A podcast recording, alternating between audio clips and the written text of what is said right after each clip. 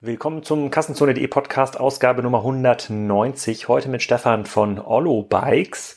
Das ist der dritte Podcast zum Thema Fahrräder. Wir hatten ja erst im letzten Jahr René Köhler hier interviewt, dem famosen Gründer von Fahrrad.de und vor vier Jahren gab es schon mal einen Startup aus Kiel mit dem Namen Maibu, die Bambusfahrräder importieren und in Deutschland verkaufen. Die sind mittlerweile auch eine ganze Menge gewachsen. Also schon der dritte Bike-Podcast. Der wird dieses Mal unterstützt wieder von äh, Vodafone. Einige von euch haben auch schon auf die Kampagnenseite geklickt, vodafone.de slash podcast. Da gibt es für alle Podcast-Fans wieder so einen ganz, ganz tollen Tarif Red Business XL Plus. Und äh, was ist der Catch dabei. Ähm, es gibt ein unbegrenztes Datenvolumen im Highspeed-Netz vom Vodafone. Ähm, das kann man durchaus gebrauchen. Das ist relativ kostengünstig zu haben.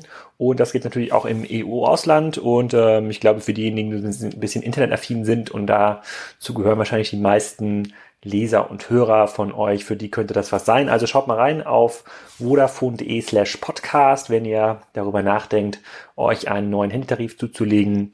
Und äh, jetzt wünsche ich euch erstmal viel Spaß mit dem Podcast äh, mit Stefan von Oliver. Hallo Stefan, herzlich willkommen zum Kassenzone.de Podcast. Heute zum Thema Kinderfahrräder und Kinderfahrradhandel mit einem Fahrrad im Hintergrund. Da gehen wir aber gleich nochmal drauf ein. Sag doch erstmal, wer du bist und was du machst. Ja, ich bin Stefan Klostermann von Ollo Bikes, Gründer und äh, Geschäftsführer und mache seit zwei Jahren, äh, versuche ich, den, den Kinderfahrradmarkt ein bisschen auf den Kopf zu stellen, mit ein bisschen größerer Vision, was Fahrrad insgesamt angeht. Das ist sehr spannend. Da kriegen wir gleich nochmal ganz konkret auf den Kinderfahrradmarkt drauf ein. Ähm, kannst du ein bisschen was zum Fahrradmarkt in Deutschland erzählen? So ich, ich als äh, naiver Laie habe jetzt irgendwie mitbekommen, in den letzten Jahren gab es immer mehr Elektrofahrräder. Ich weiß nicht, ob das ein Trend ist im Kinderfahrradbereich. Äh, ähm, ähm, ist das irgendwie ein stark wachsender Markt? Um wie viel Umsatz geht's hier irgendwie in, äh, in Summe? Ähm, wie geht's dem Handel im Fahrradbereich? Vielleicht kannst du damit mal ein bisschen anfangen, um den Markt zu beschreiben. Ja, das ist ein ganz spannendes Thema, weil ähm, Ausgangslage für die Idee, irgendwas Digitales im Bereich zu machen, war mein Gefühl, dass der deutsche Fahrradmarkt oder der Fahrradmarkt insgesamt eigentlich äh, ein ziemlich online-affiner Markt wäre, aber durch die Strukturen, die da sind, relativ ähm, äh, hinterher ist hinter der Entwicklung. Äh, wir haben einerseits eine sehr fragmentierte Händlerszene, dass es gibt wenig Konzentration, wenig große Player auf der Seite. Ähm, auch die Kleinen sind wenig in der Lage, das Thema online zu spielen. Die Hersteller haben auch ein Problem, die hängen so ein bisschen in diesen Vertriebsstrukturen drin. Alles, was die online machen, äh, versuchen die zu ihren Händlern zu spielen, aber richtig in Direktvertrieb trauen die sich auch nicht rein. Ist das ein stark filialisierter Markt? Also sind diese ganzen Fahrradhandelsketten, dominieren die den Handelsmarkt? Nee, ist nicht filialisiert. In, die allermeisten äh, Fahrradhändler sind ja diese unabhängigen kleinen Schrauber mit einer Werkstatt, die auch heute hauptsächlich von der Werkstatt leben ja? das, ähm, und die jedes Jahr einfach ihr gesamtes Kapital im Frühjahr in den, in den Bestand schieben und am Ende des Jahres dann zu hohen Discounts äh, wieder versuchen, das Lager leer zu kriegen. Ähm, da merkt man schon, dass es für die Markenhersteller sehr schwierig ist, hier auch irgendwie ihre, ihre Qualitätsansprüche durchzusetzen. Es gibt natürlich ein paar sehr gute Player. Also wenn ich jetzt mal so, einen, so einen Canyon als Direktvertrieb anschaue oder auch einen Rose-Versand, der auch sehr stark das Thema Eigenmarke und versucht so ein bisschen die Wertschöpfung zu vertiefen. Ja, ist auch ein Spiker-Kunde. Tatsächlich. Der hat's raus. Gut, ja, ja da macht er, da macht er richtig, ja. Denn, ähm, und dann gibt's die Großen natürlich mit dem Fahrrad.de oder, oder ähnlichen, die halt ähm, sehr stark versuchen, ähm, eben gute Marken zu akquirieren. Da sind aber die Markenhersteller auch ein bisschen vorsichtig dabei. Und da ist natürlich auch das Thema Preis sehr stark ein Thema, wo sich dann eben auch die Hersteller eben ein bisschen schwer tun, sich da voll mit zu vereinen. Ne? Und da glaube ich einfach, dass der Markt insgesamt noch eine Menge Potenzial hat. Ähm, das Thema E-Bikes hast du angesprochen. Das hat, glaube ich, in den letzten Jahren so einen ziemlichen möglicherweise auch so ein bisschen so einen Blasencharakter gehabt, weil es ein sehr starkes Wachstum gebracht hat, was hauptsächlich über die Erhöhung der Verkaufspreise gekommen ist. Also die Durchschnitts-VKs bei E-Bikes liegen ja bei zweieinhalbtausend Euro. Das ist ja früher undenkbar gewesen für ein Fahrrad, aber es gibt tatsächlich äh, Kunden, die das heute bereitwillig hinlegen. Und dadurch hat natürlich sozusagen der Markt auch sehr starken Wachstum gehabt, Umsatzwachstum. Und ich dies Jahr, also die Meldung, die ich aus dem Markt bekomme, ist, dass es erstmals stagniert. Das heißt, das, das, Wachstum lässt sich so nicht fortschreiben und da sind viele Hersteller jetzt auch tatsächlich ein bisschen auf dem Bestand sitzen geblieben, weil die Wiederkaufszyklen bei eBay eben auch nicht so wahnsinnig kurz sind, dass ich jetzt alle zwei Jahre ein neues brauche. Also erste Meldung aus dem Podcast, E-Bikes werden billiger. Ja, weil der Bestand das ist, Oder das, es muss eine neue Innovation, ne? das ist denkbar. Akkus oder sowas. Das ist denkbar, ja. Äh, E-Bike für im Kinderbereich gibt es tatsächlich auch. Ich bin da jetzt nicht so ein Freund von. Das ist sicherlich für einige Anwendungsfälle ganz interessant. Wenn ich jetzt in die Berge fahren möchte, und meine Kinder mitnehmen möchte, kann das funktionieren. Für das, was wir haben, so klassische Kinderfahrräder, die im Bereich in der Stadt oder so, äh, ähm, genutzt werden, ist das meiner Meinung nach nicht, sondern da geht es im Gegenteil darum, dass Kinder mal Körperlichkeit, Freiheit erfahren und so ein bisschen sich einfach mit sich selbst und ihren Grenzen auseinandersetzen und das gleich irgendwo künstlich angetrieben zu unterstützen, das sehe ich jetzt irgendwie nicht so unbedingt als pädagogisch wertvoll. Ja. Aber generell ist doch ein Trendmarkt, oder? Ich meine, die Städte setzen immer mehr auf das Thema Fahrrad, also sicherlich getrieben ja. auch durch die äh, durch die Erfolge in Amsterdam und Kopenhagen so als als als als Fahrradstädte, so das Automobil wird so ein bisschen verdrängt, so E-Bikes haben dann auch auf der klassischen Pendlerdistanz bis 10, 15 Kilometer dann auch das ein oder andere Auto abgelöst. Also per se ist der Markt ja erstmal von relativ vielen positiven Trends beflügelt. Absolut. Ich glaube auch, dass das sozusagen die, die, die, äh, der Trend auch ungebrochen ist. Ja, ich glaube, viele Städte, wenn man es in Hamburg anschaut, was passiert, dass man versucht sehr stark das zu äh, ermutigen, den, den Wechsel zum Fahrrad. Passiert in anderen Städten ja ähnlich und ich glaube, der Trend wird auch anhalten. Ja, mhm. das Autofahren wird wahrscheinlich auch an der Attraktivität weiter verlieren, ein Stück weit. Und diesen Gegentrend finde ich natürlich absolut gut. Und das E-Bike hilft eben auch die Leute, die jetzt irgendwie nicht so sportlich unterwegs sind, auch tatsächlich mal das für den Weg zur Arbeit zu nutzen. Mhm. E-Bikes erschließen jetzt ja auch das Performance-Segment sehr stark, also Mountainbikes, jetzt Rennräder mit E-Bikes, äh, mit, ja. mit E-Antrieb ob das jetzt sozusagen so. Ja, ja, die Bergwanderer beschweren sich ja schon immer, dass jetzt die Leute immer hochfahren mit dem Mountainbike mit. Ja, äh, genau. Runter, runter, das ist runterrasen. Aber das wollen wir gar nicht so stark äh, nee. vertiefen. Also im Markt geht es im Grunde genommen gut. E-Bike ist quasi jetzt so im, im Peak angekommen, haben wir verstanden. Und jetzt hast du dir gedacht, hm, so richtig coole Kinderfahrräder gibt's ja nicht in dem, äh, ähm, in dem Markt. Da macht man aber was Neues. Oder wie war genau der Gedanke? Ja, also die, der Gedanke war, ich, ich bin selber leidenschaftlicher Radfahrer und äh, schraube auch meine Fahrräder alle selber zusammen und hatte eigentlich immer was gerne was vor, damit zu machen. Ähm, und als dann mein erster Fahrradkauf für meinen Sohn anstand, da habe ich mich das erstmal mit dem Kinderfahrrad beschäftigt und habe festgestellt, dass da im Markt nicht so viel attraktive Angebote herrschen. Also meine Fahrräder wiegen irgendwie sieben Kilo und das Kinderfahrrad, was ich dann gekauft habe, wog zwölf Kilo. Das passte für mich irgendwie nicht zusammen und ich dachte, das muss irgendwie besser gehen. Und diese Idee ist dann aber langsam gereift, so über, über ich würde sagen, anderthalb, zwei Jahre ist es dann erst gereift, bis ich ein bisschen mich damit intensiver beschäftigt habe und ähm, also die Chancen erörtert habe. Das Ganze dann in Verbindung gebracht habe mit dem Thema digital, also das Thema mal online zu treiben. Und habe dann irgendwie aus meiner Erfahrung, wie ich Kinderprodukte kaufe, festgestellt, dass sie eben sehr oft online getrieben sind. Einerseits, weil ich riesen Informationsbedarf habe bei Anschaffungen für Kinder. Das ist alles mal eine Anschaffung, die man das erste Mal macht. Ähm, aber auch, weil der Zeitmangel plötzlich da ist, sodass online einfach plötzlich eine große Rolle spielte. Mhm. Und so ist das dann in Kombination gereift zu sagen, also warum nicht ein Premium-Kinderfahrrad, was eben auch ein paar anderen Qualitätsansprüchen und Designansprüchen genügt und das Ganze aufge, äh, vertrieben über eine moderne Plattform.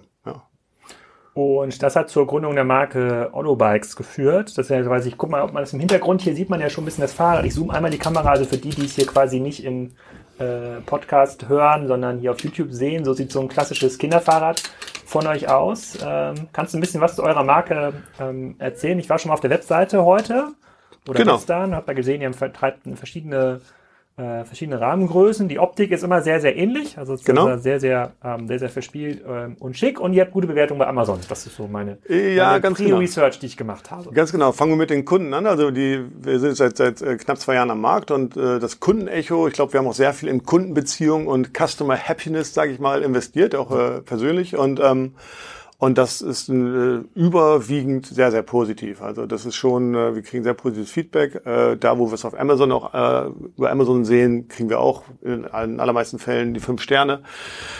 Das Fahrrad selber äh, ist eigentlich ein kleines Mountainbike. Das ist sozusagen jetzt gar nicht so, so, wir haben sehr stark auf das Thema Robustheit und gleichzeitig Gewichtsersparnis Wert gelegt. Und da sind Mountainbike-Teile natürlich ideal, weil die genau auch diese Kriterien erfüllen. Das heißt, wir wollen schon einerseits einen sehr robusten Eindruck, sehr haltbare Fahrräder bauen. Der Rahmen ist aus Aluminium. Ja, ich sehe einen Vorbau gerade da oben. Das, ja, äh, den, den könnte man auch im Mountainbike verbauen. Ganz genau, das ist auch ein echter Mountainbike-Vorbau. Sattelstütze genauso. Dann haben wir die, die klassischen V-Brakes. Wir haben keine Rückbremse. Immer wieder ein Thema. Unsere Generation hat mit Rückbremse Fahrrad gelernt. Wir haben äh, vorne und hinten dann eben äh, die, die äh, Felgenbremsen was für Kinder auch viel einfacher zu bedienen ist, weil die viel leichter fahren können, wenn die sich das Pedal richtig hinstellen können und auch das Bremsen viel leichter lernen damit.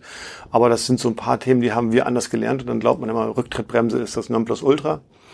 Ähm, wir haben aber ein paar andere praktische Lösungen. Wir haben zum Beispiel so einen Schnellspanner, mit dem ich relativ schnell hier den Sattel rauf und runter stellen kann, weil das ist was, was man tatsächlich öfter mal macht, wenn ein Kind irgendwo ähm, äh, Fahrrad fahren lernt und wächst.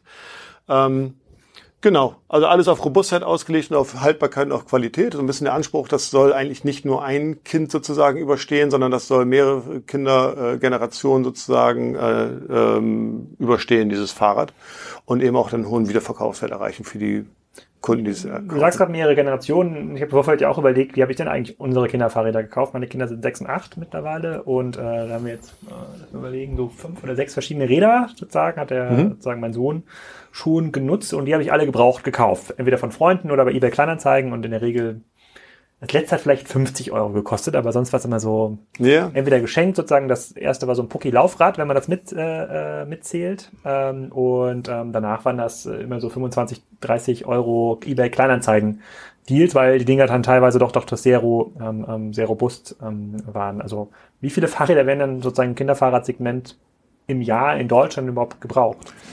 Ähm, wir haben das Marktvolumen in Deutschland haben wir ungefähr so mit knapp 300 Millionen äh, Euro äh, ermittelt. Es gibt keine Stu äh, verlässlichen Studien dazu, aber in der Größenordnung werden das dann ungefähr so so eins bis anderthalb Millionen Fahrräder sein, die tatsächlich neu in den Markt reinkommen. Wir haben das Fahrräder in Summe oder Kinderfahrräder? Kinderfahrräder. Kinderfahrräder. Ja. Und Kinderfahrräder geht dann bis zwölf Jahre, 14 Jahre oder was? Äh, wir haben mal den Markt nur bis acht Jahre begrenzt, weil unsere Marke, wir sagen eine Kindermarke, okay. die lebt von zwei bis acht. Da bieten wir auch sozusagen dann vier Modelle an, die genau dieses Altersspektrum abbilden. Ja, und in diesem Spektrum haben wir gesagt, okay, das sind irgendwo in der Größenordnung eins bis anderthalb Millionen, die dann mhm. frisch in den Markt reinkommen. Okay. Natürlich gibt es mehr Kaufsituationen. Wir haben dann ja. sozusagen mal angenommen, wie viel Gebrauchte dann sozusagen davon verkauft werden und äh, wie groß der Markt dann insgesamt ist. Aber der neue Fahrradmarkt ist dann irgendwo bei, bei knapp 300 Millionen Euro.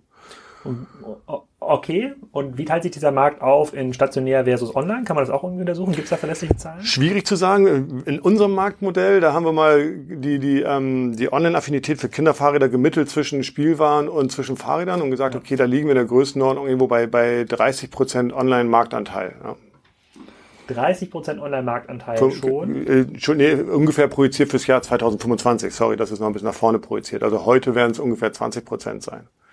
Und da sind dann populäre Kanäle. Ist dann Amazon auch schon populär in dem Bereich? Das ist ja auch ein oft ja. gehörtes Thema bei, bei Kassenzone. Ist Amazon im Bereich Kinderfahrräder schon stark? Ja, es ist schon stark. Also natürlich nicht äh, über, über tatsächlich äh, primäre Auftritte der, der Hersteller selber. Die scheuen sie dann natürlich, den Kanal zu nutzen. Aber ähm, man sieht schon viele, also Amazon-Händler tatsächlich selber oder eben auch dann irgendwo äh, Einzelhändler, die tatsächlich ihre, ihre Überhänge dann über Amazon abschleusen. Das sieht man schon häufig, ja. Okay, dann, damit die Leute es auch verstehen müssen im Podcast und im, im Video auch. Zu eurem Fahrrad selber. Was ist denn jetzt so der, was sind denn die wesentlichen USPs? Also warum sollte man euer Fahrrad kaufen versus ein, das Fahrrad eines anderen Her Herstellers? Und kannst du ein bisschen was zur Produktion dieser Fahrräder sagen, wie viele Reihen ihr überhaupt ähm, auflegt oder wie, wie viele Varianten, damit man so sich ein Gefühl darüber machen kann, äh, ähm, äh, wie, ihr, wie ihr da euer Lager aufbauen müsst, eure Produktionssysteme. Genau, also das, das Thema USP ist immer spannend. Das Rad neu erfinden im wahrsten Sinne ist sehr schwierig. Ja. Wir haben einfach mal überlegt, was macht tatsächlich den Nutzen eines Fahrrads aus? Und da ist eben die, das, das primäre Kriterium Gewicht und Sicherheit, ja, neben dem Thema Qualität und Haltbarkeit natürlich. Mhm. Das heißt, wir haben sehr stark darauf Wert gelegt, das Gewicht zu reduzieren, allerdings nie auf Kosten der Qualität. Viele Hersteller sagen, sie reduzieren Gewicht, indem sie Kunststoffteile verbauen. Das ist bei uns eben nicht. Bei uns ist alles aus Aluminium, das heißt sozusagen absolut haltbar, aber trotzdem eben gewichtsverträglich. Das Fahrrad, was jetzt da steht, ist das das kleinste? Oder ist das, das ist das 14 Zoll Fahrrad, darunter gibt es noch ein 12 äh, Zoll Laufrad. Das Laufrad ist sozusagen ein Einstiegsrad und das ist das erste Fahrrad, was wir haben. Das wie schwer ist das? Das wiegt äh, 6,4 Kilo, glaube ich. Ah, okay. Und ähm, vergleichbare Fahrräder anderer Hersteller, die sind es gibt schwer, Es gibt auch Hersteller, gerade in den letzten zwei, drei Jahren aufgekommen, die jetzt auch sehr stark in den Bereich Leichtbau gehen, aber die gängigen Themen sind meistens nicht unter 10 Kilo zu haben. und das ist schon ein großer Unterschied, weil gerade für Kinder macht das natürlich dann einen ja. exponentiell einen größeren Unterschied. Ich habe früher mal die Situation gehabt, wir haben versucht sozusagen, wenn der Kleine keine Lust mehr hatte zu, zu, zu fahren, dann haben wir das Fahrrad an den Kinderwagen, an die Karre gehängt und ist die Karre mal umgekippt, weil das Ding so schwer war. Und das ist schon jetzt ein großer Unterschied. Das ist sehr leicht zu tragen. Man kann es einfach nebenbei dann auch mal die Treppe hochbringen. Das ist also gar kein Thema. Mhm. Okay, aber dann gehen wir vielleicht mal zurück zu den 2016, euer Gründungsjahr. Da habt ihr ja quasi da musst du dir ja quasi noch hart um jeden Kunden äh, pitchen. Mit was habt ihr denn überzeugt? Also ich meine, äh, genau, die, Optik, also, die Optik so, das, ich bin jetzt quasi nicht super designaffin, habe jetzt aber auch schon viele Kinderfahrräder gesehen da muss man sagen, da seid ihr schon sehr, sehr weit vorne. Das ist einfach so, das sieht einfach deutlich geiler aus. Als so ein, äh, ähm, als, ich möchte jetzt gar keine andere Marke nennen, aber als die meisten anderen Kinderfahrräder, die ich ja, so gesehen ja. habe oder die bei uns in der Garage stehen. Ähm, damit kriegt man wahrscheinlich schon den einen oder anderen Kunden, oder? Genau, das Thema Design ist eine ganz große Rolle. Denn wenn ich jetzt mal so unterscheide zwischen, äh, auch ein bisschen, wenn es in Klischees gedacht ist, zwischen männlichen und weiblichen Käufern, weil wir haben zwei Zielgruppen, ja, Männer und Frauen und eben aber auch äh, Kinder dann auch noch, die noch eine Rolle spielen. Aber äh, wir, wir haben so in der, unserer kleinen Marfo festgestellt, dass wirklich 50-50 verteilt der Kaufsituation ist, äh, entweder der Vater oder die Mutter kauft. Das heißt, es gibt da keine eindeutige Zuordnung im Haushalt, wer das kauft. Und bei Vätern ist sehr stark dieses ganze Thema Design und und und äh, und und äh, Qualität, während bei Frauen stärker das Thema Sicherheit im Vordergrund steht. Und da ist eben für uns auch wichtig, dass wir sagen, wir können beide diese diese Themen bedienen, indem wir eben sehr haltbare Lösungen haben, indem wir top die besten Bremsen haben, die Bremsgriffweite ist einstellbar, die, die, die Lenkerhöhe ist einstellbar. Das sind viele kleine Details, die ein Fahrrad einfach dann im täglichen Gebrauch viel, viel besser darstellen lassen. Ähm, wir haben eingangs als USP auch noch einen Konfigurator gehabt, wo man die Farbe tatsächlich auch individuell gestalten konnte das hat uns, als wir dann ein bisschen gewachsen sind in das Supply Chain, einfach hintenrum so viel, so viel Komplexität reingebracht, dass wir den dann zunächst mal abgeschaltet haben. Ich glaube da nach wie vor dran, aber da müsste man stärker in Richtung Standardisierung gehen und das nicht in einem handwerklichen Betrieb, wie wir es derzeit gemacht haben, in, in Hamburg tatsächlich fertigen lassen. Ja, das ist, äh, Aber was, wie viele Sachen konnte man konfigurieren? Das war tatsächlich nur die Farbe, die man konfigurieren konnte, wobei der Konfigurator sozusagen das so, dass diese, diese Varianten so dargestellt hat, dass man aus sechs Varianten, die auf Lager hatten, hat man nachher 950 Varianten kaufbar gemacht pro Größe. Das heißt sozusagen, die Rahmenfarbe, die haben wir natürlich auf Lager gehabt und auch die Reifenfarbe war fertig montiert, aber im Konfigurator hat man den Eindruck, dass es eben deutlich mehr Varianten sind, mhm. die da entstehen. Ja. Okay, also Sattelfarbe kann ich mir vorstellen, Grifffarbe, Rahmen. Genau, wobei Sattel und das bleibt eigentlich immer gleich. Also wenn ich jetzt das, äh, das auf Silber und Weiß einstelle, dann habe ich immer genau diese Variante. Ich könnte das aber auch auf Schwarz einstellen, dann ist der Sattel schwarz, Räder schwarz, äh, Felgen schwarz und auch die alle Anbauteile sind dann schwarz. Was wird da mehr gekauft? Weiß oder schwarz?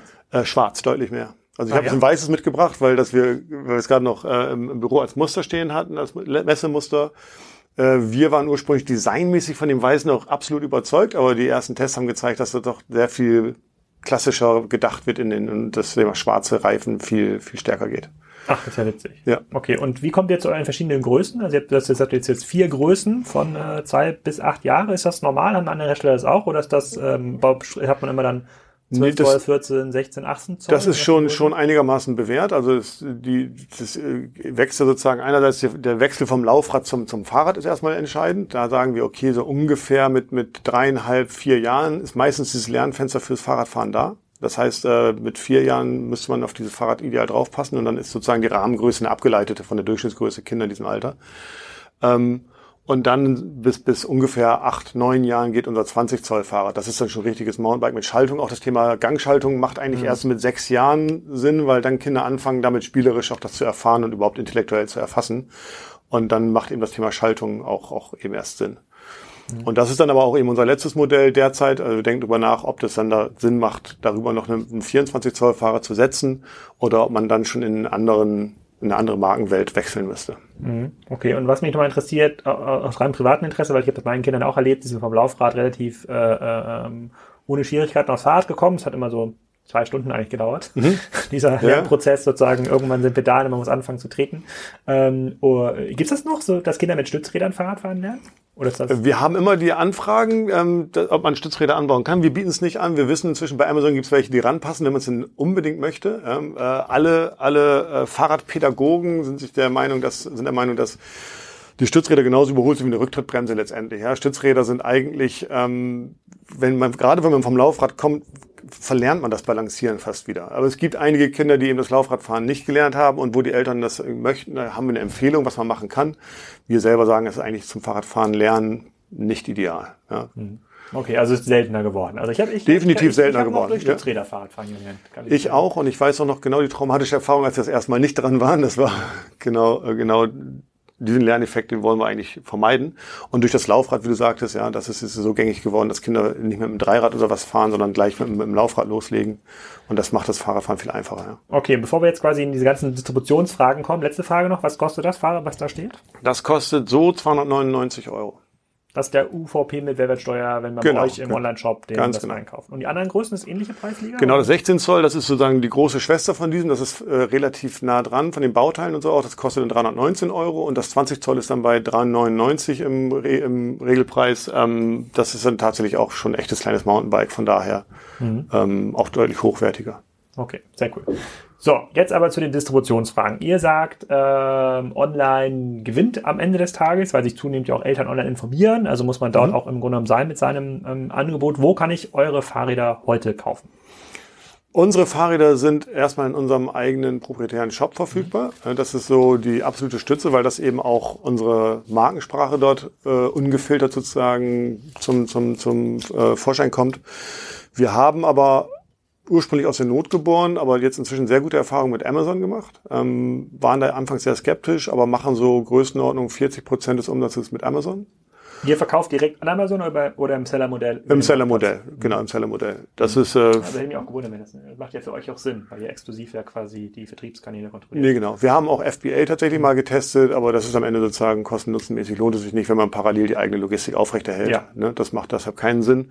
Ähm, und wir haben zum kleinen Anteil, und das ist für uns nicht so stark ein Vertriebsweg, sondern eher ein Marketingkanal, auch einige, ich nenne das mal Flagship-Stores für uns sozusagen in der Marketingwirkung. Das sind ausgesuchte Fahrradläden in großen Städten, wo wir sagen, da können wir unsere Marke gut transportieren. Mit denen haben wir auch einen sehr engen Austausch dazu, was Kunden wünschen, dass wir so ein bisschen auch ein Ohr am Kunden haben und dass wir eben zumindest in den großen Städten Kunden, die es unbedingt benötigen, äh, nochmal die Möglichkeit einer Testfahrt bieten. Ja.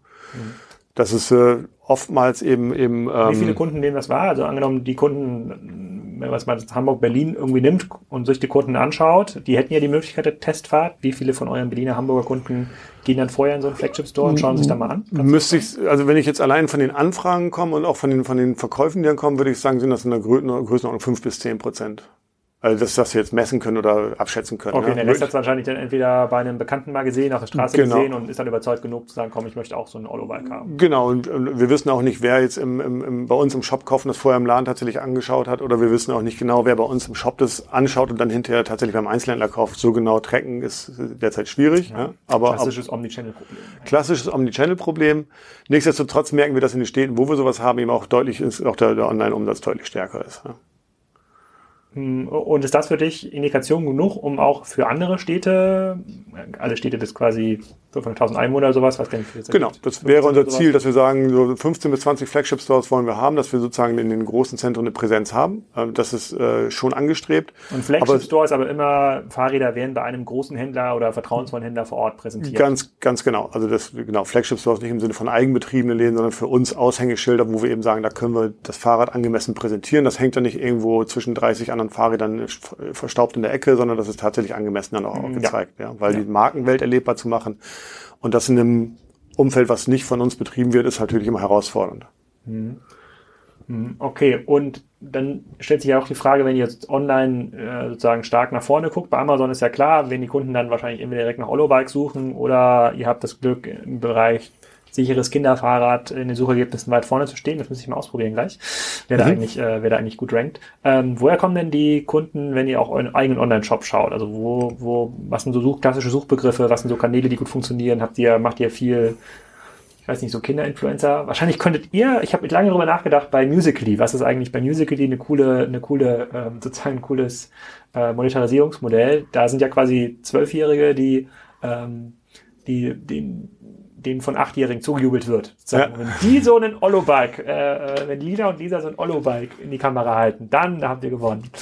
Das, endlich habe ich einen Case gefunden, der für Musically funktioniert. Kommen wir zurück zum Thema Zielgruppe. Also Werbung für Achtjährige ist natürlich schon ein schwierig kritisches Thema. Also wir versuchen eben die Eltern anzusprechen und wir versuchen die auch eben auch genau in der Suchsituation zu finden. Und da ist eben ganz klassisch Google Performance Marketing für uns der, der mit Abstand wichtigste Kanal, weil da einfach die Suche in der Regel auch startet. Aber Meinst du nicht, dass sechs- oder siebenjährige, und das wäre ja immer noch die Zielgruppe für euer größtes äh, Fahrrad, wenn die dann in der Musically-App, und erstaunlicherweise gibt's ja äh, schon durchaus viele Kinder in dem Alter, die schon ein, ein, Handy haben, wenn die sagen, hier, Mama, Papa, ich möchte auf jeden Fall ein Autobike, dass die dann diese Kaufentscheidung mit pushen? Haben, würde ich mal mit aufnehmen. Ich glaube, dass, also, dass die Markenaffinität bei Kindern wahrscheinlich noch in dem Alter noch nicht ganz so stark ist, ja, weil wir reden ja sozusagen jetzt eher über drei bis sechsjährige als bis, als die achtjährigen, die sind ja schon am Ende sozusagen unseres, unseres. Nee, äh, gar nicht. Ich meine sozusagen diese ganzen, diese ganzen äh, Kinder, also also mein, mein Sohn kauft nur noch Lego Ninja. Sozusagen alles andere spielt, ja. alle anderen Lego-Sachen spielt und, und, und meine Tochter will nur noch Lego Friends, jetzt wo sie ja also, gelernt hat, dass Lego Friends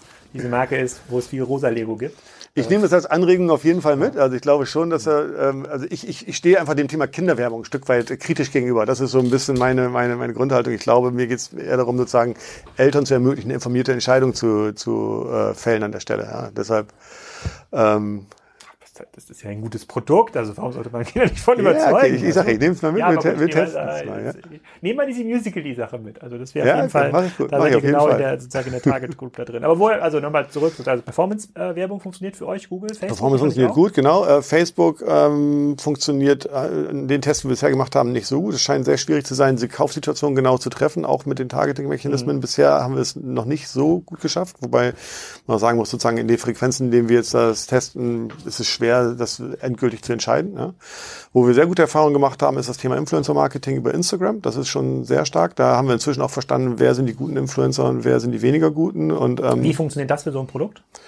Das funktionioniert in erster Linie über, über tatsächlich Bereitstellen von, von Testbikes an diejenigen, wo wir sagen, die haben einen guten Blog, die sind tatsächlich ähm, äh, auch objektiv in ihren Bewertungen und haben einen guten Instagram-Kanal zur Verlängerung. Und da, da gibt es Erwachsene, die Kinderfahrräder testen bei Instagram? Da gibt's die, die ganzen klassischen Mama-Bloggers sind das einfach, die sehr ah. stark das ganze Thema Kinderprodukte immer wieder erlebbar machen. Das ist eine riesengroße Szene und die haben auch echt äh, große Followerzahlen. Mamas, die dann in ihren Instagram-Videos auf dem Fahrrad fahren? Nee, die zeigen dann sozusagen ihre Kinder beim, beim Erleben der Produkte, die sie da präsentieren. Ja. ja ähm, Kinder natürlich auch da, aber meistens sozusagen eben nicht jetzt äh, mit, mit Gesichtsaufnahmen, sondern die sind schon meistens, und das ist für uns eben auch wichtig, dass das jetzt das Kind dann nicht so stark präsentiert wird, sondern dass das eben sehr subtil funktioniert und dass Kinder da eben eher anonymisiert in mhm. Situationen gezeigt werden. Und das funktioniert aber sehr gut, weil dort eben äh, tatsächlich auch die, die Kaufentscheidungen mitgeprägt werden und dann eben auch genau die Eltern genau in der Situation scheinbar getroffen werden.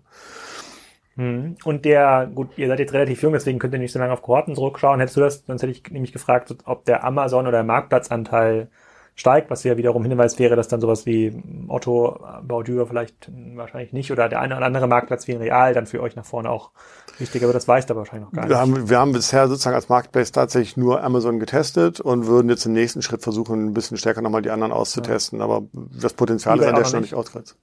eBay haben wir ganz am Anfang mal einen Test gemacht, aber der passte so von der, von der Markensprache gar nicht zu dem, was wir machen. Das eBay werden wir jetzt aufbauen, um gebrauchte Rückläufer, Retouren oder auch Musterbikes und ähnliches mal abzuschleusen. Das ist, glaube ich, für uns der geeignete Kanal an der Seite, an der Stelle.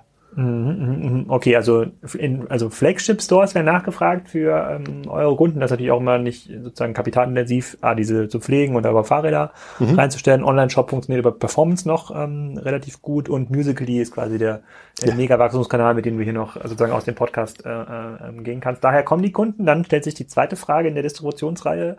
Wie treu sind denn die Kunden? Es wird ja schon den, wenn ihr 2016 angefangen habt, dann müsste es ja jetzt ja schon den einen oder anderen Upgrade geben in der Genau, in der das ist tatsächlich, also wir haben ja, wir kriegen ja Wiederholungskäufe auf zwei Wegen. Das eine ist sozusagen, wenn das, wenn die nächste Größe ansteht. Das mhm. erfahren wir jetzt zum ersten Mal so ein bisschen, weil wir haben es ja vor zwei Jahren begonnen. Wir reden von Wiederkaufszyklen von ungefähr alle 18 Monate. Und da wir ein bisschen Wachstum hingelegt haben in der, in der, in der letzten Zeit, merken wir jetzt auch, dass sozusagen die, die Nachfragezahlen von Wiederkäufern hochgehen. Wie viele ähm, Leute arbeiten überhaupt bei euch? Wie bitte? Wie viele Leute arbeiten bei euch? Wir sind, im Kern sind wir zu zweit, aber haben so jetzt mal so ein erweitertes Team von sechs Leuten. Okay. Ich sag mal, einen Designer, den brauchen wir nicht laufen, den, den bringen wir immer, wenn neue Innovationen, neue Ranges anstellen, mit rein. Aber so im Kern sind wir zu zweit. Und die Produktion ist dann ausgelagert? Die Produktion ist ausgelagert, genau. Wir haben einen Produzenten in, in Tai, äh, Taichun sitzen. Das ist das Fahrradzentrum der Welt, sage ich mal, in Taiwan gelegen historisch gewachsen einfach, gar nicht so, weil die Lohnkosten dort so attraktiv sein, sondern weil es einfach irgendwo dort mal einen Agglomerationseffekt gab. Und die Fahrräder werden eben auch aus Taiwan geliefert okay. und kommen dann per Container hierher. Okay. Mit den entsprechenden Produktionsvorläufen, was das Leben nicht mehr ganz leicht macht in der Planung. Ja. Wie lange muss man das, also wenn ich jetzt sage, ich möchte einen Container äh, Ollo 14 Zoll haben? Das ist, äh, wenn man Glück hat und nicht gerade in die Produktionshochphasen reinläuft, dann kann man so zweieinhalb Monate für die Produktion und dann nochmal zwei bis drei Wochen auf See rechnen. Ah. Und dann äh, gibt es dann, wenn man Pech hat, kann es auch mal drei bis dreieinhalb Monate dauern. Das heißt, man muss schon relativ gut planen und das ist eine Wachstumsphase natürlich. Also wenn ihr jetzt quasi so ein Höhle des Löwe-Ding macht, dann muss man schon ziemlich genau vorher planen. Genau, genau, genau, genau. Das ist ah, okay. Äh, Gut, also ihr habt quasi jetzt die Wiederkäufer, seht ihr schon? Genau, bei den Wiederkäufern wollte ich sagen, wir haben sozusagen Wiederkäufer einerseits, die die nächste Größe brauchen. Wir haben aber sehr oft den Fall, dass Geschwisterkinder eben noch ein Fahrrad bekommen. Und mhm. da merken wir schon, dass wir schon, schon auch sehr treue Kunden haben, die dann äh, einfach sofort wieder zu uns kommen. Das ist jetzt auch noch schwer quantifizierbar, weil ich schlecht sagen kann, wie viele Geschwisterkinder gibt es denn da draußen in unserem Kundenstamm. Aber generell stellen wir schon fest, dass das ein ganz großer Treuebeweis ist, den wir da schon erfahren jetzt nach zwei mhm. Jahren. Und gibt es da irgendwelche äh, klassischen Cross-Selling-Effekte? Also kann man irgendwie noch eine Regenverdeck verkaufen für das Fahrrad oder einen kleinen Fahrradanhänger oder ich, ich weiß gar nicht, was man so für Fahrradzubehör für Kinderfahrräder, äh, äh, was da irgendwie Sinn, äh, Sinn macht. Vielleicht ein Fahrradsicherheitstraining für Kinder an Schulen? Ja, genau. Also wir haben ganz, ganz viele Ideen im Köcher. Gerade das Thema Kinderführerschein haben wir es mal genannt. So ein Online-Führerschein, das wäre ein Thema, was wir nach vorne entwickeln wollen. Es gibt ganz viele ja. Content-Themen, die man spielen kann. Was jetzt so Zubehör angeht, haben wir derzeit nur so Basiszubehör, was Kunden immer wieder äh, fordern. Das Thema Beleuchtung, das Thema Schutzbleche, das Thema ähm, Helm natürlich, Schlösser und solche Dinge. Verkauft ihr das in eurem Online-Shop? Das verkaufen wir im Online-Shop, genau. Das ist aber, also äh, spielt jetzt äh, umsatzmäßig eine untergeordnete Rolle. Das ist eher, um, um äh, Kunden tatsächlich auch zu der Kaufentscheidung zu bringen, wenn denen das Thema Schutzblech wichtig ist. Kann ähm, ich an so einem Fahrrad ein Schutzblech nachrüsten? Ja, hierfür haben wir so ein Steckschutzblech fürs Hinterrad, nur das geht so. Bei den 20 Zollern haben wir richtig, richtige Anbauschutzbleche, wie man sie von großen Fahrrädern kennt. Okay. Das ist also auch unterschiedlich. Ähm, was wir, wir haben noch ganz viele Themen in der Pipeline, was wir vorhaben, wo sagen wir. Da fällt mir ein, da fehlen ja die Katzenaugen hier in dem Fall. Ja, die sind aber sozusagen in der Starterbox mit dabei. Das heißt, vorne und hinten hat man die dann innerhalb von zwei Minuten angebaut. Das ist, äh, ah, okay. ja. Genau. Aber also das ist jetzt, wird ja in der Regel dann auf Fußweg gefahren.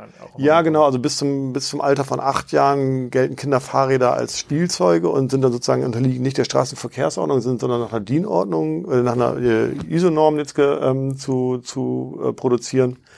Ähm, aber wir bieten es eben an, dass man sagt, auch das Thema Beleuchtung kann man natürlich bei uns alles nachrüsten mit ja. wenigen Handgriffen. Das ist mhm, mh, schnell gemacht. Also die Kunden sind zumindest das, was ihr an Kohorten heute schon analysieren könnt, erstmal treu, im Sinne ja. von kaufen für das gleiche Kind sozusagen das nächstgrößere Fahrrad mhm. oder für das Geschwisterkind ein weiteres äh, ähm, ähm, Olo-Bike. Wahrscheinlich könnt ihr sozusagen aus den ersten Kohorten auch sehen, ob es einen großen Werbeeffekt gibt, sozusagen von Kunden werben Kunden. Das ist ja, müsste ja auch interessant sein, weil ich kann mir gut vorstellen, dass wenn man das irgendwo in dem Stadtviertel mal gesehen hat, dass dann also in den Orten, in denen ihr schon sozusagen länger einen signifikanten Kundenstamm habt, müsste das Wachstum eigentlich deutlich höher sein, genau. diese Fahrräder also Beispiel Prenzlauer Berg, da haben wir Bekannte von uns, die aus der ersten Serie damals so einen Prototypen von uns bekommen hatten und im Kindergarten hat sie jetzt plötzlich vier Ollo-Bikes gezählt. Das sage ich mal, ist jetzt nicht repräsentativ, aber es zeigt natürlich schon, dass es da auch irgendwo so, so einen Effekt gibt, dass ja. es sich multipliziert. Ja. ja. Ja, vielleicht haben sich einige quasi gefälschte Euro-Aufkleber gekauft, um das quasi nachzumachen. Nee, das ist nicht so leicht nachzumachen. Ne? Ja, das stimmt, das stimmt. Jetzt, wenn man das Designer sich genauer studiert, ist tatsächlich nicht ganz so leicht nachzumachen. Okay, ja. also ähm, Kundenakquisition ist klar. Ähm, sozusagen Kundentreue habe ich auch verstanden. Das ist ja erstmal vielversprechend. Also ihr habt tatsächlich ja, gut, ist jetzt, es wird jetzt nicht zweimal im Jahr ein Kinderfahrrad gekauft. Ihr habt auch das Problem der Frequenz, ne? Ähm, genau. Das schon, aber per se ist der Kunde erstmal, äh, per se ist der Kunde erstmal treu, was ja schon mal nicht schlecht ist. Das haben ja viele Modelle nicht und haben das Potenzial eigentlich über den Lebenszyklus drei, vier, fünf Mal signifikant zu kaufen. Das, genau. das ist ja auch nicht schlecht. Das heißt, der potenzielle Warenkorb ist eigentlich ähm, gar nicht mal so unattraktiv für so ein Geschäftsmodell.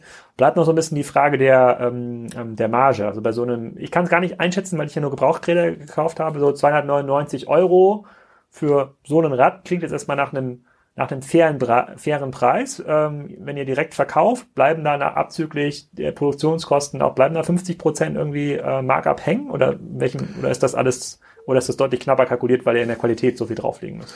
Ja, also wir haben sozusagen in unserer Kalkulation sozusagen so unterscheiden wir nach drei Deckungsbeiträgen, quasi einmal sozusagen der Warenrohertrag, dann sozusagen Ablager und dann abzüglich mit Vertriebs- und Marketingkosten. Ja, ja und ähm, also in den Mengen, in denen wir derzeit produzieren und in den, äh, wo wir uns jetzt auf der Lernkurve in Sachen Marketing und Vertrieb befinden, ist der Markup natürlich noch nicht so signifikant. Aber unser Ziel ist, dass wir am Ende schon irgendwo bei 35, 40 Prozent Markup rauslaufen. Mhm.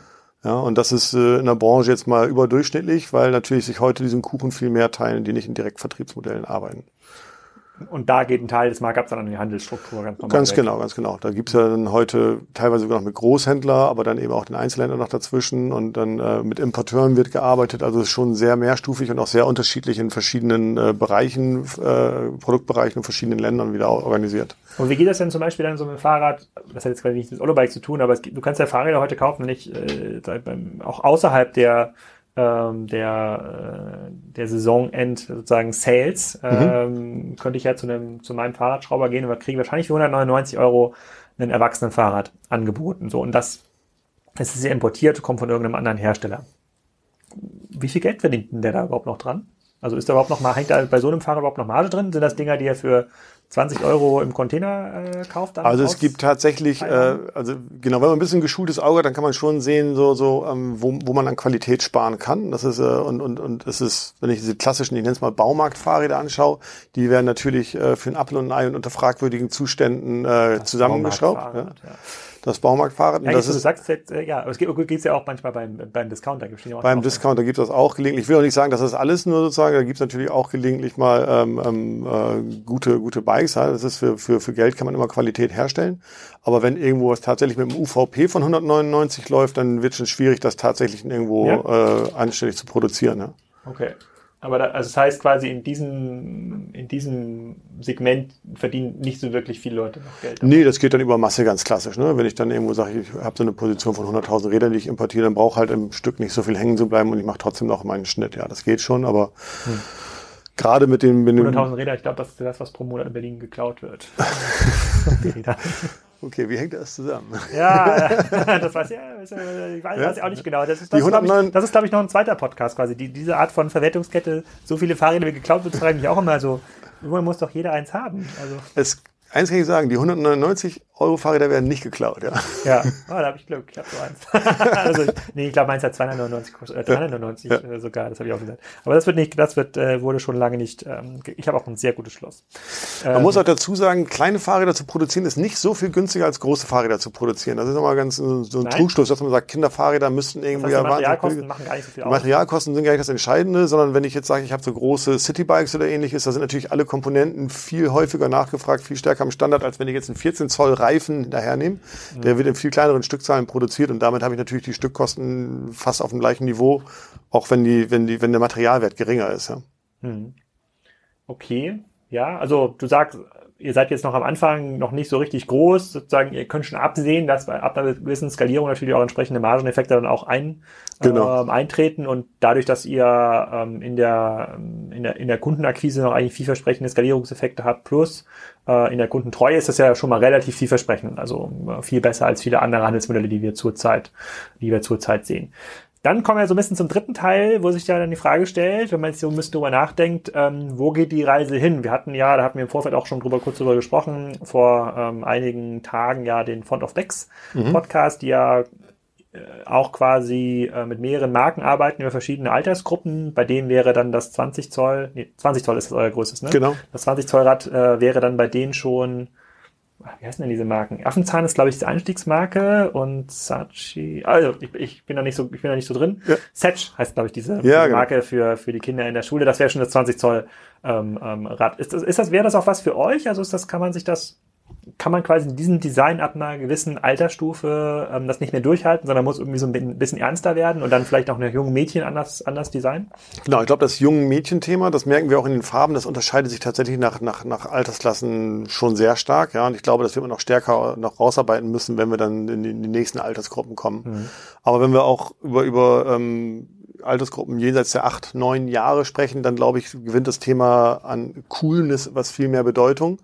Und ich glaube, dass die Markensprache dann eine andere sein muss, dass die Kaufentscheidung viel stärker auch vom Kind mitgetragen wird, dass sozusagen das Thema niedlich plötzlich keine Rolle mehr spielt und verspielt nicht mehr so wichtig ist, sondern dass es dann mehr um Coolness geht und darum geht, die die äh, die die Mountainbike und YouTube Stars zu zu kopieren und nicht so stark das Thema ähm, Kindchen-Schema nach vorne zu stellen. Ne? Also äh, könnte man das denn skalieren? Also ich verstehe quasi diesen Ansatz, so Sicherheit, Leichtbau im, im Kinderbereich. Also gäbe es quasi äh, mit dieser Art von Denke Fahrräder zu produzieren, hättest du dann auch eine Art USP, der sich dann für den 12-Jährigen, 14-Jährigen auch noch an? Für, ja, ich glaube schon, die Qualitätsthemen sind ja die gleichen und wir haben einen sehr guten Sourcing-Kanal, wo wir genau die Qualität eben auch kriegen können. Ich glaube schon, äh, wenn wir mit unserem Designer uns mal zusammensetzen und, und, und, und diese Themen mal brainstormen, kommen so viele coole Ideen raus, die heute auch noch keiner macht, wo wir sagen, lohnt sich auf jeden Fall im nächsten Schritt noch zu machen. Ja, die Frage ist, wann ist der richtige Zeitpunkt, das zu tun und unter welcher Marke tut man das dann tatsächlich und wie sieht das eben dann auch in der, in der vertrieblichen Bearbeitung aus? Ist das dann sozusagen noch ein einheitlicher Vertriebsansatz oder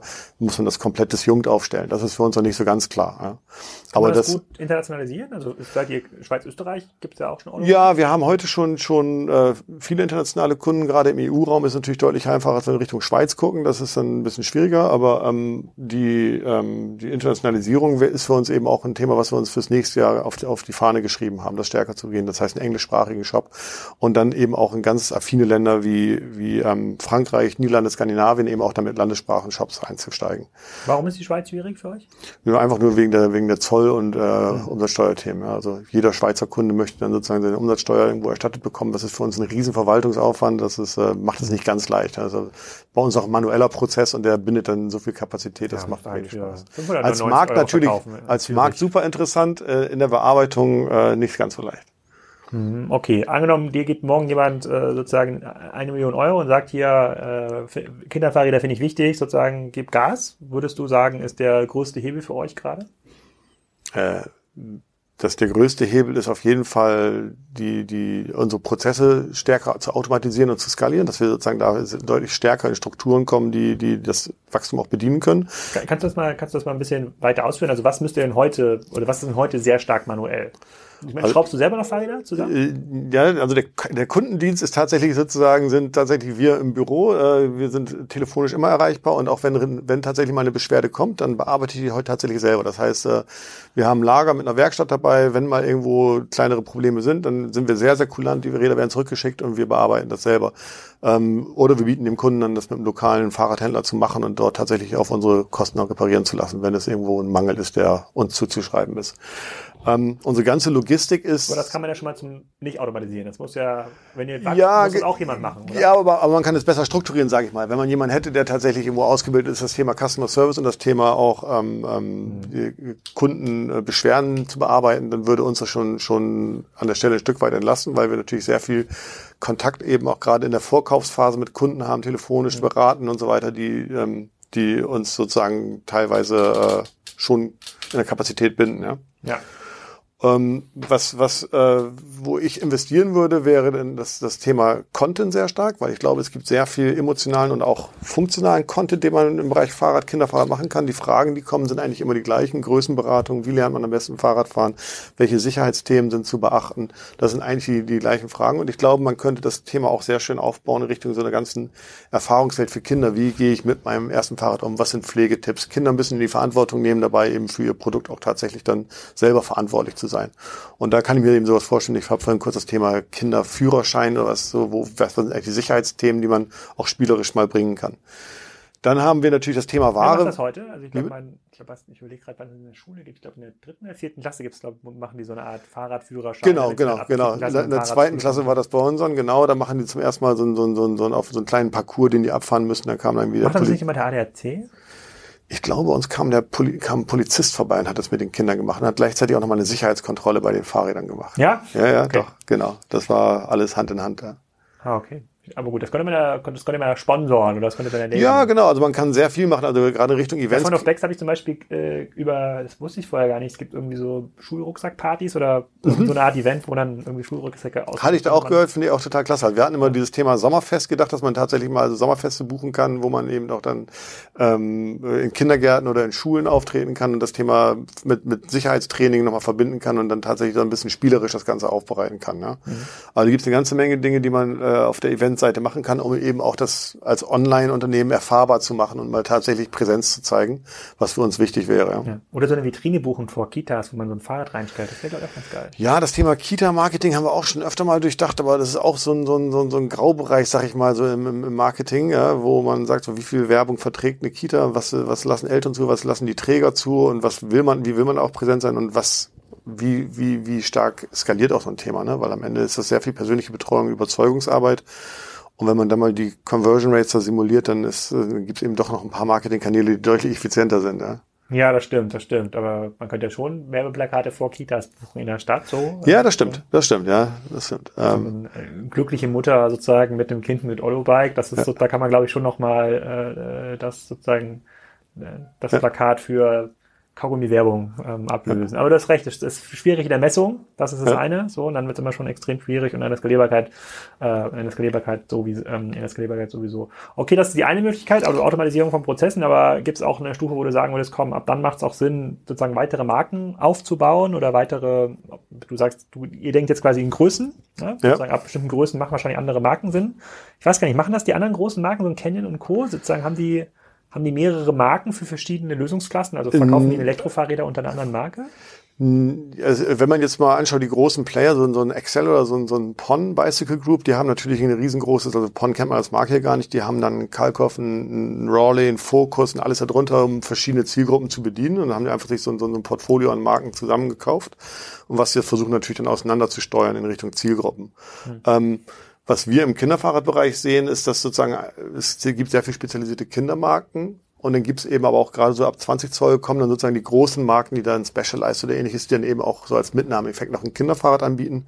Die haben natürlich totale Schwierigkeiten, ihre Marke kindgerecht aufzuladen, weil natürlich dann das Ganze äh, sehr performancelastig aufgeladen ist und das dann Richtung Kinder auszuweiten, funktioniert ja. einfach nicht. Ne? Specialized Kids? Ja, genau, das, das, das gibt's dann schon, aber man möchte, also man merkt, dass das bei denen ein bisschen stiefkenntlich einfach gehandhabt wird, weil die natürlich ihre gesamte Ausrichtung auf die, auf die Kernmarke ausrichten. Ne? Ja, mein erstes äh, Fahrrad, das ich mir selber zusammengebaut habe, war auch mit einem Specialized-Rahmen. Dann habe ich mir auch so eine Auktion, äh, Bahnhofsaktion gekauft, den Rahmen und dann ja. in ich weiß gar nicht, wo ich die Teile damals gekauft habe. Prügelmann. Ich glaube, das, ist, ja, genau. das, das heißt, glaube ich, eine Marke, die wurde dann von Fahrrad.de Vom Fahrrad.de gekauft, genau. Da habe ich mir also aus dem Katalog dann, das war so mein Lieblingskatalog, habe ich mir dann so ein XT-Set äh, gekauft und irgendwann alles selber in Handarbeit zusammengeschraubt. Ja, genau. Und dann hatte ich quasi mein Specialized. Ich glaube, der Rahmen war nicht mal ansatzweise für diese ganzen Komponenten ausge, äh, ausgelastet, aber wenn es fährt, fährt, ja, das funktioniert. War, halt, aber hat, hat gut funktioniert und ja, so habe ich meine ersten Schrauber, Schraubererfahrungen gemacht. Okay, also weitere Marken, da sind quasi die großen Holdings sind da, ähm, ähm sind da schon ja. weiter. Und ähm, im Elektrobereich hattest du gesagt, sozusagen für die Stadt, für die Stadtanwendung, in der ihr gerade unterwegs seid, siehst du jetzt nicht da äh, den großen Hebel, aber könnte man, also wo ich mir halt das noch gut vorstellen könnte, wo du gleiche, in der gleichen Kaufsituation bist ähm, und eigentlich sogar noch vor dem ersten Fahrrad anfängst, ist sowas wie ähm, an, äh, Fahrradanhänger. Also da gibt's ja so auch genau. ein, zwei, ein, zwei Anbieter und meistens wird ja der Fahrradanhänger vor dem ersten Kinderfahrrad gekauft, ne, weil das Kind dann irgendwie da ja. rein, reingesetzt wird. Das wäre eigentlich noch eine logische, logische Schritt vor, vorher und wenn ich mir so die Preise angucke, die da momentan so bei Kinderfahrradanhängern äh, durch den Markt geschoben werden, da gibt es, glaube ich, noch Möglichkeiten. Ja, absolut. Ich meine, das ist, wobei man sagen muss, dann natürlich auch teilweise die gerade die hochwertigen auch in wirkliche Top-Qualität bieten an der Stelle. Ne? Finde ich sozusagen, da ist teilweise, und die Wiederverkaufswerte, habe ich selber festgestellt, sind dann eben auch enorm, wenn das gepflegt ist. Also von ja. daher macht es ja durchaus Sinn, zu, zu äh, ein bisschen mehr auszugeben. Aber genau in die Richtung aber, denken. Aber äh, gute Frage dazu. Also momentan muss man ja für sozusagen Doppel-Kinderfahrradanhänger sozusagen mit okayer Ausstattung muss man ja schon 600, 700 Euro. Ja, ich habe tatsächlich damals äh, in, in, äh, in München noch wohnend, habe ich damals einen Wagen gekauft, äh, war glaube ich von Burley, da haben glaube ich insgesamt 1100 Euro für ausgegeben mit ein bisschen Zubehör dabei. War der, hat der einen Elektromotor gehabt? Nee, nee, nee, nee, der, der, der war schon, das war schon so, so ein Doppelsitzer halt, ähm, aber das war gar nicht so, so, das war nicht das Teuerste, was man kaufen konnte.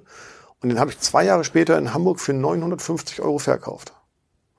Und das fand ich jetzt mal vom Wertverlust absolut, äh, absolut erträglich. Da fand ja. ich so, das ist jetzt so besser, als wenn ich jetzt so ein 300 Euro Ding gekauft hätte. und das unser Kinderfahrradhänger war, das war so eine Standardmarkt, diesen, grünen Kindern, ich habe schon wieder vergessen, wie das hieß, schon lange gekauft. Das habe ich auch eBay Kleinanzeigen gekauft und das hatte damals irgendwie unbenutzt.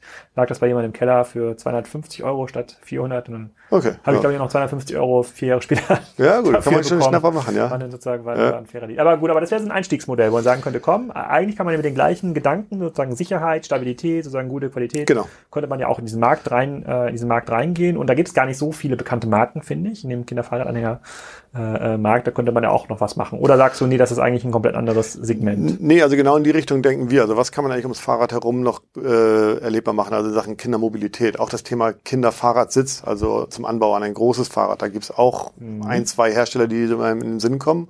Aber wir haben ganz viele innovative Ideen, was man da vielleicht nochmal anders und besser machen könnte. Ja, das Thema Kinderanhänger ist auch ein klassisches Thema.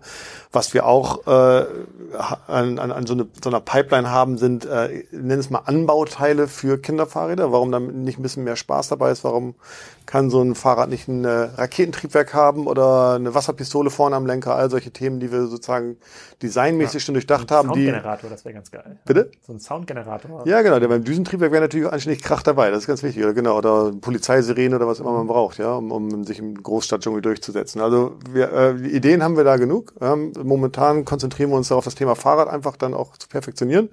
Aber es gibt eine ganze Menge an, an, an weiteren Themen, die man drumherum bauen kann. Ja. Ja, siehst du das nach vorne hin, ähm, wenn ihr quasi so eine, wenn du sagst, die Flagship-Stores funktionieren, ab einer gewissen Größenordnung, das braucht man sicherlich ja schon auch irgendwann einen signifikanten siebenstelligen Betrag sogar, dass man tatsächlich anfängt, selber das in der Ladeninfrastruktur zu betreiben? Oder glaubst du, dass es eigentlich immer, es geht sowieso Richtung digital, dann macht das keinen Sinn mehr, so Läden, Läden aufrechtzuerhalten? Also ich, nee, ich glaube, dass das, also erstmal glaube ich, dass sozusagen Fahrradhändler und Fahrrad, zumindest Fahrradwerkstätten eine, nach wie vor eine Rechtfertigung haben werden, in, in, auch in Zukunft. Ja? Die Rolle wird sich nur ein Stück das weit ändern. Du einfach so. Nee, das sage ich, das, das meine ich auch tatsächlich, weil, weil äh, selber als, als Fahrradkunde weiß ich ja auch, dass ich irgendwo dann irgendwo online als Kaufkanal durchaus nutzen kann, aber als Servicekanal irgendwie durchaus Schwierigkeiten habe. Und deshalb glaube ich, dass es eine Rechtfertigung gibt dafür. Ich glaube, dass auch die Rolle des Fahrradhändlers, also dieses unabhängigen Fahrradhändlers, den man heute so kennt, dass die sich ein bisschen wandeln wird und dass er stärker Richtung Showroom gehen wird und Servicepunkt gehen wir für große Hersteller. Und ähm, und wir glauben, wir haben das dann, dass sie gar nicht mehr auf eigenes Risiko dann die Canyon Bikes äh, kaufen. Ähm. Ja, genau. Ich kann ja sagen, okay, ich bestelle mir, ich, ich fahre in dem Laden Probe, der hat einfach von jedem Modell irgendwo eine Größe da. Ich kann mal Probe sitzen, kann die Größe testen fürs Fahrrad. Jetzt ich rede nicht nur von Kinderfahrrädern, sondern allgemein, kann eine Probefahrt machen und dann habe ich am nächsten Tag das Ding entweder bei mir zu Hause oder im Laden stehen. Da kann dann noch ein bisschen das, den Sattel, den ich möchte, anbauen und was immer er noch sozusagen ein bisschen individualisieren möchte. Und dann habe ich aber auch einen Anlaufpunkt, wo ich mit diesem Fahrrad immer wieder hingehen kann, wenn ich Probleme habe. Ich glaube, das ist schon Zukunftsmodell für die Branche, weil dann schaffe ich es eben auch als Hersteller zukünftig meine Marketinginvestitionen viel besser in Richtung eines Verkaufskanals zu, zu lenken. Und das ist heute für die sehr schwierig. Das heißt, wenn ich heute online tatsächlich irgendwo sehe, was, was machen die mit dem Traffic, die sie generieren auf der, auf der eigenen Brand, da passiert ja nicht viel mit. Dann lande ich irgendwo beim Filialfinder und das war's dann. Dann kann ich aber auch schon nicht mehr tracken, was damit passiert.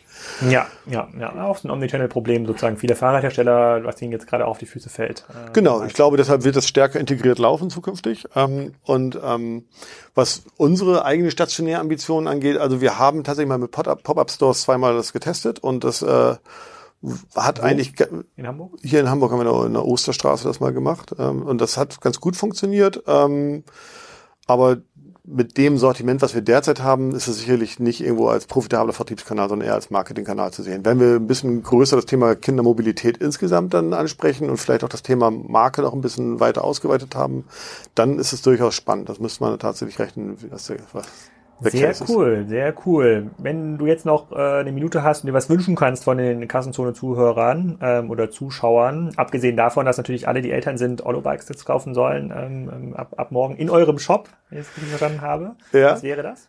Äh, also was, was wir stehen momentan tatsächlich an so einer an so einer weichenstellenden äh, äh, Situation, sage ich mal. Ja, wir sind auf der Suche eigentlich nach wie immer als Startup nach, nach Investoren, aber für uns wäre es eben durchaus attraktiv, auch mit einem strategischen Partner zusammenzuarbeiten, weil ich glaube, wir investieren gerade sehr, sehr viel Zeit, Geld und auch äh, gedankliche Kapazität in den Aufbau von Strukturen, die an anderer Stelle möglicherweise schon da sind, insbesondere im ganzen Bereich Customer Service, aber auch im Bereich Logistik. Und da überlege ich mir, ob wir mit dem, was wir können, nämlich Produkte entwickeln, Marken aufbauen und sowas, ob wir da nicht einen stärkeren Nutzen stiften können, wenn wir das irgendwo mit einbringen und jemanden, einen starken Partner haben, der sehr viel Erfahrung im Bereich äh, Fahrrad äh, Vertrieb hat, um das Thema ähm, dann auch, auch für uns ein Stück weit in Zusammenarbeit zu, zu entwickeln. Ja? Mhm. Das heißt, für mich macht es, für mich ist die Frage, reden, reden wir jetzt über ein Finanzinvestment oder suchen wir uns einen strategischen Partner? Und momentan tendiere ich zu zweiterem, weil ich glaube, dass das irgendwo ähm, durchaus Sinn machen kann, weil wir da eine Menge einbringen können. Also eins plus eins gleich drei. Quasi. Eins plus eins gleich drei ungefähr so, genau. Mhm. Okay, das wäre so, also strategischer Partner, da gibt es auch verschiedene Richtungen, aus denen man das irgendwie denken kann. Fahrervertrieb ist das eine, aber genau. es können auch andere Vertriebsmodelle sein. Ja, genau.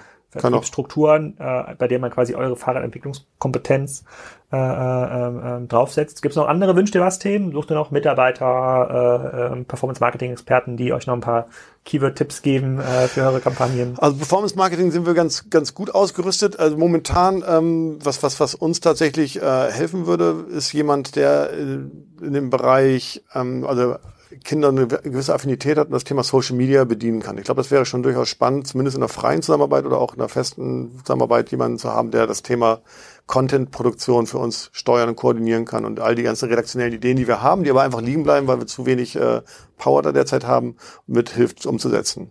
Ja. Okay, ich glaube, da wird sich der ein oder andere sicherlich finden, der sich dann direkt melden kann. Ich verlinke dann auch deine E-Mail-Adresse in dem äh, Podcast, da wird es dann Rückmeldungen okay. geben. Und jetzt will ich auf jeden Fall noch eine Probetour machen mit dem, äh, äh mit dem kleinen Fahrrad hier. Das Fahrrad ist tatsächlich auch äh, zumindest durch mich bis 90 Kilo getestet. Ja, ja also von jetzt das Limit nochmal deutlich steigern. okay.